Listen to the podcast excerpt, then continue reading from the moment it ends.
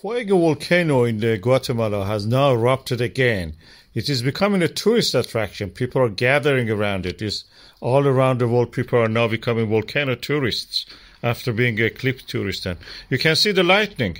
This is a very active volcano. Lots of phreatic eruptions means a lot of ash rising into the sky.